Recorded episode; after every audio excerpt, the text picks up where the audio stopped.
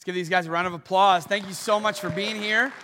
Like Jay said, they will be out there. Please introduce yourself to them. They would love to get to know you. But as we kick off today, I want to take you back to 1184 BC. I don't think many of you were born during that time. In 1184 BC, it was the height of the bloody, brutal Trojan War, fought between the Greeks and the people of Troy. And for 10 years, the Greeks were trying to conquer this city, but to no avail. So after a while, the Greeks, they started to change their tactics under the leadership of Odysseus. Under that leadership, they decided to go for deception. And so what they did was they wanted to present the people of Troy with a gift, or so they thought it was a gift. This Trojan horse was a symbol in that, in that city. And so they presented this big gift at the gates of Troy, and then the Greeks left and pretended to sail away. Well, these Greek soldiers were in this Trojan horse. They wheeled it into the middle of their city because they thought, oh, look, there's an offering to our gods and a peace offering saying that we've won the war. And so they put him there in the middle of the night and they go to sleep. Well, unbeknownst to the people of Troy, in the midst of that, of that horse were Greek soldiers. A lot of them climbed out, they unlocked the gates welcomed all the rest of the Greek soldiers. That night, they ambushed the people of Troy and ended up taking the city. They thought something was good, it ended up not being good. They were deceived. This phrase, Trojan horse, continues on into our culture in the realm of cybersecurity. The cybersecurity company CrowdStrike puts it this way A Trojan horse is a type of malware that disguises itself as a legitimate code or software. But once inside the network, they can damage files or steal data. You see, whether it's the Greeks or a hacker, it exemplifies the truth of deception. Many of you have been deceived in your life where you thought something was good, you thought something was true, you thought something was as it was until you found out it wasn't. And because of that deception, it got into your life and wreaked havoc on everything that you did. Well, last week we kicked off a message series on the armor of God in Ephesians chapter 6. And we said that we want to become battle ready against the forces of evil, and we acknowledge the evil one. And this evil one has many different characteristics attached to him. And one of those titles that Satan is known for throughout all of Scripture is the title of deceiver. And just like a hacker, just like the Greeks, it looks really, really good until it isn't. It looks true until it isn't. And Satan, he wants to deceive you. He will trick you into thinking he is one thing, but then you realize it's another. We see that in the story of Adam and Eve. Think about it. Adam and Eve are told by God that they can have the whole land and they can eat from any tree except one tree. And Adam and Eve knew this was the truth until Satan comes along in the form of a snake and whispers to them, Did God really say that? There are times in your life and my life when we hear Satan whisper, Did God really say that? And if we entertain that question and we allow it to go down a path that we shouldn't, we are deceived. And Eve took the fruit and from there, the rest of history has been affected by what they did a very long time ago. As God comes up to Eve in the garden, we see this in Genesis 3:13. The Lord asked the woman, "What have you done?" And she said, "The serpent deceived me. That's why I ate it." She had this fruit in her hand and she's looking at it. And he's saying, "It looks good. It looks delicious. It looks appetizing. It's going to be good for you. You should take it." And she believes him and she takes it. And now she he is in and wreaks havoc on their lives and the lives afterwards.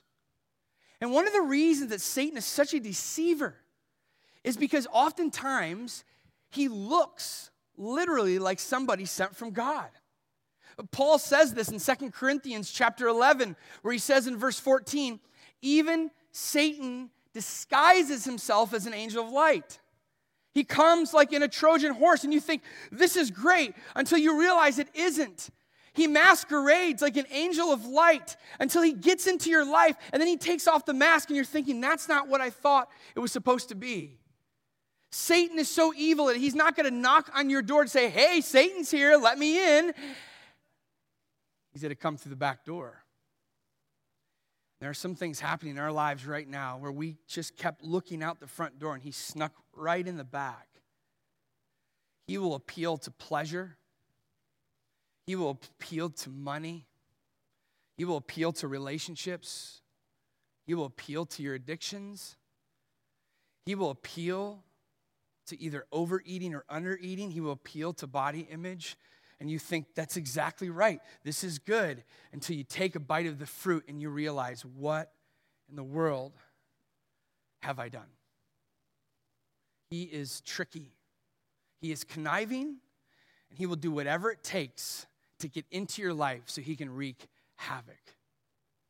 That's why the Apostle Paul, Apostle Paul, says, Look, this evil one is more evil than you can ever realize. And if you want to fight the evil one, you must stand firm, and then you must put on the armor, just like a Roman soldier would put on armor as he is going out to battle. And the Apostle Paul in verse 14, if you have your Bibles, turn there. We are going to be just in this verse most of the time today. And he says, Look, stand your ground so that at the end of the day, you'll still be standing no matter what happens. And he says, If you want to do that, you must put on the belt of truth and the body armor or the breastplate of God's righteousness. The first thing he says is to put on the belt of truth. Now, by this picture, you can tell that Paula snapped a picture of me getting ready one morning. You can tell uh, by, shouldn't be laughing. Ripped forearms and the very skinny waist obviously is me. And I did not get this from Google, no. But as you think about putting on a belt, it obviously looks something like this, right? But the Apostle Paul, again, is not thinking of this kind of belt, he's thinking of this kind of belt, which was like a girdle, something underneath of the clothes, where we put a belt on over top. And John Stott says the belt was underneath everything. It held the soldier's tunic together and held his sword. It was hidden, but it gave a soldier a sense of strength and confidence.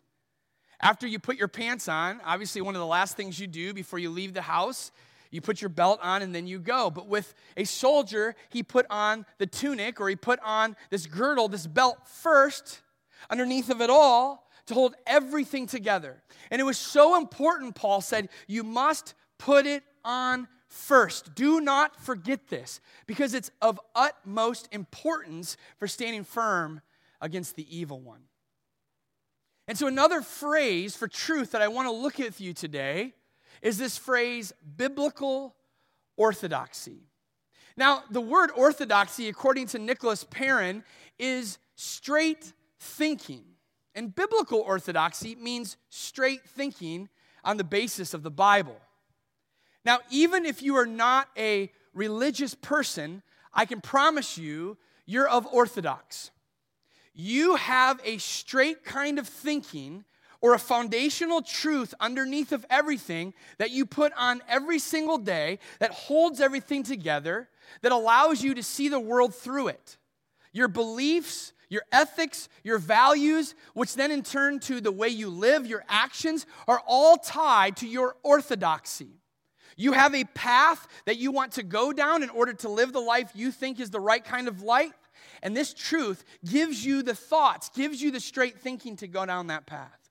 Every single person is an Orthodox person. Whether you're an Orthodox Christian, an Orthodox Jew, an Orthodox Muslim, an Orthodox Hindu, an Orthodox atheist, an Orthodox agnostic.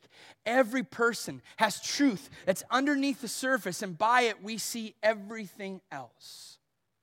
Now, Christians ought to have biblical orthodoxy, which means everything should be tied back to the scriptures. And we don't just look at the scriptures on a Sunday morning because we're here, or we don't just go to the scriptures when we need a word of encouragement only. We go to the scriptures every single day.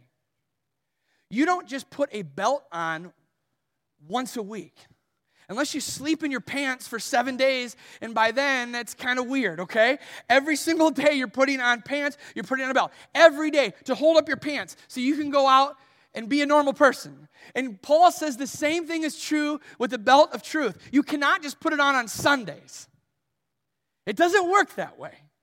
You have to put it on every single day, for by which, for by it, everything is held together. If that's the case, why don't we put it on every day? Get too busy. We're bored of it. We don't create enough time. We want to sleep in. Probably today is one of those days. We make up a lot of excuses. What if I told you that's the enemy coming in the back door? See, you may say, ah, I think you're putting this too much on the enemy. And I would say back to you, I don't think we give the enemy enough credence. In fact, C.S. Lewis, in his book Screwtape Letters, which Pastor Jay introduced to you last week, is all about spiritual warfare, one of the greatest books I've ever read. Written from the enemy's perspective, he says this It is funny how mortals always picture us as putting things into their minds. In reality, our best work is done by keeping things out. The greatest victory the enemy can have in your life is to deceive you into thinking you don't need to put on God's truth every single day. He will say you're too busy, you're too tired, you have to go exercise because if you don't get that in, what's your body going to look like? You will have all these excuses. Trust me, every morning there is this one word that oftentimes trumps the Bible, and it's called snooze. And I hit it all the time. You can ask my wife. because I think I'm too tired and I need more sleep. And I'm telling you, when I leave the morning without putting on the belt of truth, I may have gotten a lot of sleep, but I am a miserable person because there is another truth operating behind, be, be, uh, below the surface that is informing me how to live. You and I are not neutral beings. Every single day, you are putting on a truth. It is either the truth of the scriptures or it is the truth, a, a different kind of truth, an alternative truth that will determine how you live. If you don't believe me, watch this. When I experience pain, not if, but when, Jesus says, In this world you will have trouble. Whether you're a Christ follower or not, we live in a broken world, and something is going to happen or is happening that will cause you pain and heartache and suffering. God's truth says God is good and I can trust him. Whereas the alternative truth says God cannot be good and is not trustworthy. Two different truths that you and I will put on every single day that lead to a different kind of life based upon the truth you put on. There are people that I know that are going through horrible pain and suffering. And they know to be able to stand against the enemy, they have to put on this belt of truth. They have to remember that God has a plan. They have to remember that there is the potential for peace and joy in the midst. They have to remember that there are some things in life that we can't learn outside of pain and suffering. That's the Bible, and it will help you so much in pain. The other side of that is you will go through something in life, and if you begin to question God and you don't have God's truth to, to support you in that questioning and doubting, it will lead you far from God. Most people that I know who have walked away from God, it always goes back to some kind of pain or trauma that they didn't think God was good enough to get them through. You are going to put on a truth, and the enemy will deceive you into thinking he is not good so he can lead you away from him when it comes to my finances. God's truth says I'm a, I am a steward of what I've been given, where the alternative truth, whatever truth that is, is I am in control of what I've earned. God's truth says what you have is a result of God allowing you to have that. You are a steward, you are a manager of what God has given you. Yes, you have worked hard, but He has given you the ability to do so. He's gifted you with being a teacher, or being an electrician, or being a businesswoman, or being a, a, a principal, or being a pastor, or whatever that is. You know, God, you've enabled me to do that. And so, whatever I earn, of course, I will spend wisely, save wisely, and I will be generous with, because this isn't mine, this is yours. The other side says, I am a self made person. I worked hard. I earned this degree. I earned this rank in the military. I have gone up this, this ladder in my company, and I have earned it. And therefore, I will do whatever I want with my own finances. And if I give it away, I can promise you it's because it'll look good on my tax returns. Other than that, I will guarantee that I will approach money my own way. One truth leads this way, one truth leads the other way. Or when it comes to my relationships, one truth says, which is God's truth, I'm here to serve people, whereas another truth says, people are here to serve me. God's truth says, God Himself came down to this broken world to serve our needs, to do for us what we could never do for ourselves. We see that when Jesus washes the disciples' feet. We see that exemplified on the cross. He gave himself up for the benefit of others. And when we understand that, we will lovingly and willingly serve other people because of what God has done for us. There is no better joy in giving your life for others. But the other side of that is true too. In this culture, the main message is you matter. You are the one that calls the shots. You are in control. It's all about you. And we see that as we treat other people in such a way that they should bow down to me and do what I want. And I may help somebody else so long as it benefits me. Every single day, you're going to put on a truth. It undergirds everything and it holds everything together. It will allow you to think straight and it will allow you to walk down the path that you decide is the path to follow. It'll either be God's truth or it'll be an alternative truth. You decide. But whatever truth that is, it leads to the path that you end up on. It leads to the destination as a result of it. In fact, the Apostle Paul tells us this in the first part of Romans chapter 12, verse 2. He says, Don't copy the behaviors and the customs of this world but let God transform you into a new person by changing the way you think.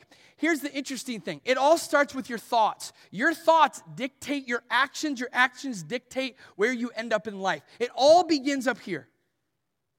And when you are thinking through the lens of an alternative truth, you will look like everybody else.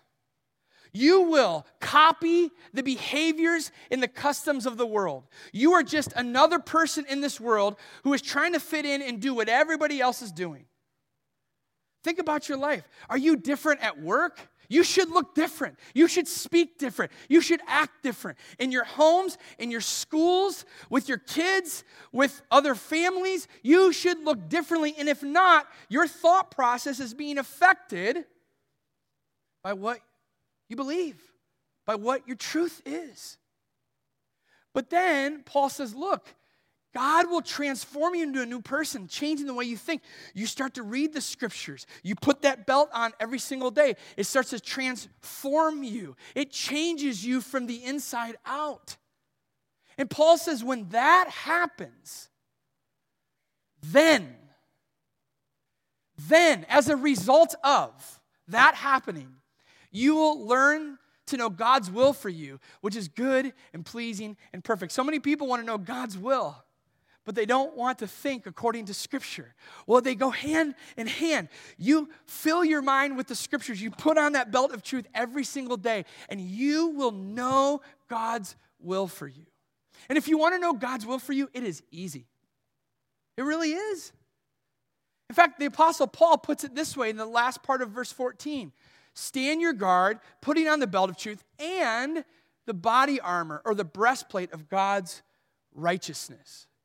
Again, thinking of the imagery from a Roman soldier, John Stott says the body armor or the breastplate covered the front and back of the soldier. It was a major piece of armor that protected the most vital organs. You put on the breastplate or the body armor, it protected your organs. Specifically, what Paul had in mind is your heart. You take an arrow to the heart, see you later. He says, imagine putting that on as you stand firm in your relationship with God as you fight the evil one. It will protect your heart. Paul says righteousness will protect your heart. It is the body armor. Now, righteousness is a really big word, but it's so easy to define. In fact, Paul does that earlier in his letter in Ephesians. Chapter 4, verse 24, he says, Put on your new nature, created to be like God, truly righteous and holy. Righteousness is right living. Righteousness is knowing who you are now in Jesus and putting that nature on every single day. Holiness means being set apart. You are setting yourself apart from the rest of the world to live the way Jesus lived. It's right kind of living. You want to know God's will for your life? It's not about who you marry, where you'll live, or what job you'll have. That is important, but what's so important, beyond important, the will of God, is that you would live your life as if Jesus lived your life. And Then, by the way, all the other details whom you marry, where you'll work, who you're supposed to be friends with, all of those things it just falls in line because you are living out the will of God because you're living out the truth of God in your life. Here's the problem, though I don't do that in all the areas of my life. There are certain areas I say, God, these are yours. There's other areas I'll say, God, these are mine. Pastor J.D. Greear sounds off a warning. He says, Whatever is uncovered in your life, the enemy uses to attack you. He knows the areas of your life where you're leaving unguarded, that you aren't living like Christ in that area, whether it's your parenting, your finances, at work, in your marriage, in your friendships, when you're with other non Christ followers, He knows exactly what to do to fire an arrow right into your heart. And He will not come through the front door and wave His hand and say, Hey, can I come in for dinner? It's me, Satan. What are you making? He's going to come through the back door. And once you realize he's there, it's too late. I have a friend of mine who I, I, met with this past week, and I just really appreciate his vulnerability. Lived for God all of his high school career, went off and did a little missions work, and then he came back, and then slowly, ever so slowly, the enemy subtly got him to come towards him. This is not going to happen in a day. Casting crowns, it's a slow fade when you give yourself away. It's so slow. After 20 years, maybe longer, you look at him, you realize he's got the looks, he's got the money, he's got the relationships he wants, he's got the job. He was apart from his family realizing he didn't want to be, and he cried out to God for the first time in a long time. He just started to cry, and he hasn't stopped. in my office, through tears, he said, I don't know what's going to happen with the rest of my life. We said, whatever you sow will grow a couple weeks ago. He goes, I, I sowed a lot, and things are growing that I don't like. But when I finally started to live like Christ in the areas that I know I haven't, I started to experience a peace this peace that's this hard shell around your heart that the enemy cannot penetrate no matter what you go through. Righteous living will protect you. And if you haven't been living like that, be like my friend who came home just like the prodigal son does in Luke chapter 15. And the, and, the, and the father welcomed him in and brought him back in as a son. And he will do that for you as a son or daughter as well. And if you're thinking, okay, what exactly does this mean? It's not just living like Jesus in your life, but it's living like Jesus for the benefit of others. Paul, he's thinking of this imagery found in Isaiah chapter 59 of the divine warrior. And the reason this is a divine warrior, he is fighting battles because his people decided not to. They're apathetic, they're on the sidelines. So, this is what happens in Isaiah chapter 59. The Lord looked and was displeased to find there was no justice. He was amazed to see that no one intervened to help the oppressed. So he himself stepped in to save them with his strong arm, and his justice sustained him. He what? Put on the righteousness as his body armor, and placed the helmet of salvation on his head. He looked out to his set apart people to fight for people who were on the fringes of society, who had no one fighting for them. They were oppressed, they were marginalized, and no one did anything because they were too busy thinking about themselves. I'm just telling you, if you want to live righteously and guard your own heart, your heart must beat for what God's heart beats for. The 99 point whatever percent of people in Basque country that don't know him yet, God's heart beats for them. The people in our own communities who don't have enough, who are food insecure, people that don't matter. I'm thinking about even like when we did uh, the Tim Tebow night, so many of our special needs friends, they don't have a lot of people always in their corner. They're marginalized in our society. God says, Will you fight for them? Put on the armor, not just for you, but for them. I don't want God to look at the chapel and say, Why is no one intervening? Look at all of the needs. And the, the evil one will say, Yeah, but they got themselves in that situation. I mean, how many times you and I, we're, we're driving, we see a homeless person. Is our first inclination to help or to judge? Most of us, it's to judge. Most of us is they're drug dealers. Most of us, they gave themselves over to alcohol. Most of them, they're in addiction. They should help themselves. They can't. But you and I can. People in Basque Country, the Glacius family, they have to help them, and we must help them righteousness is not just for you, it's putting on the breastplate, the body armor for others as well. Every single moment of every single day, right before you leave the house, you're going to open the door and there's going to be a Trojan horse sitting there. It's so scary is you won't recognize it. You will think it's good. You will think it's for you. Until the enemy comes out and says, Aha, I have you now. The only way that you and I can stand firm is to put on the belt of truth, the body of righteousness, allowing the truth to fill our lives so that it comes out through our lives. The enemy can stick it where the sun don't shine. Sorry, Paul, I shouldn't have said that. I don't know if that's biblical or not, but it's true. I said that in church, so sorry. But it's true. Fight. Fight The belt of truth, the body armor of righteousness. Let's pray. Lord Jesus, I apologize for my words at the end there. Please forgive me. But Lord, I, I just see the enemy winning too often in my own life, our family's life. I see it in my friends, I see it in this church. And it's so, so easy to think it's from you. The enemy masquerades himself as an angel of light convincing us it's for our good until, like a hacker that gets in the network, ruins everything. Oh Lord, help us to fight your truth with your truth and with righteousness so we can stand firm once and for all. In Jesus' name, amen. Go see the Glaciuses. Say hi to them. Thank you. Have a good Sunday.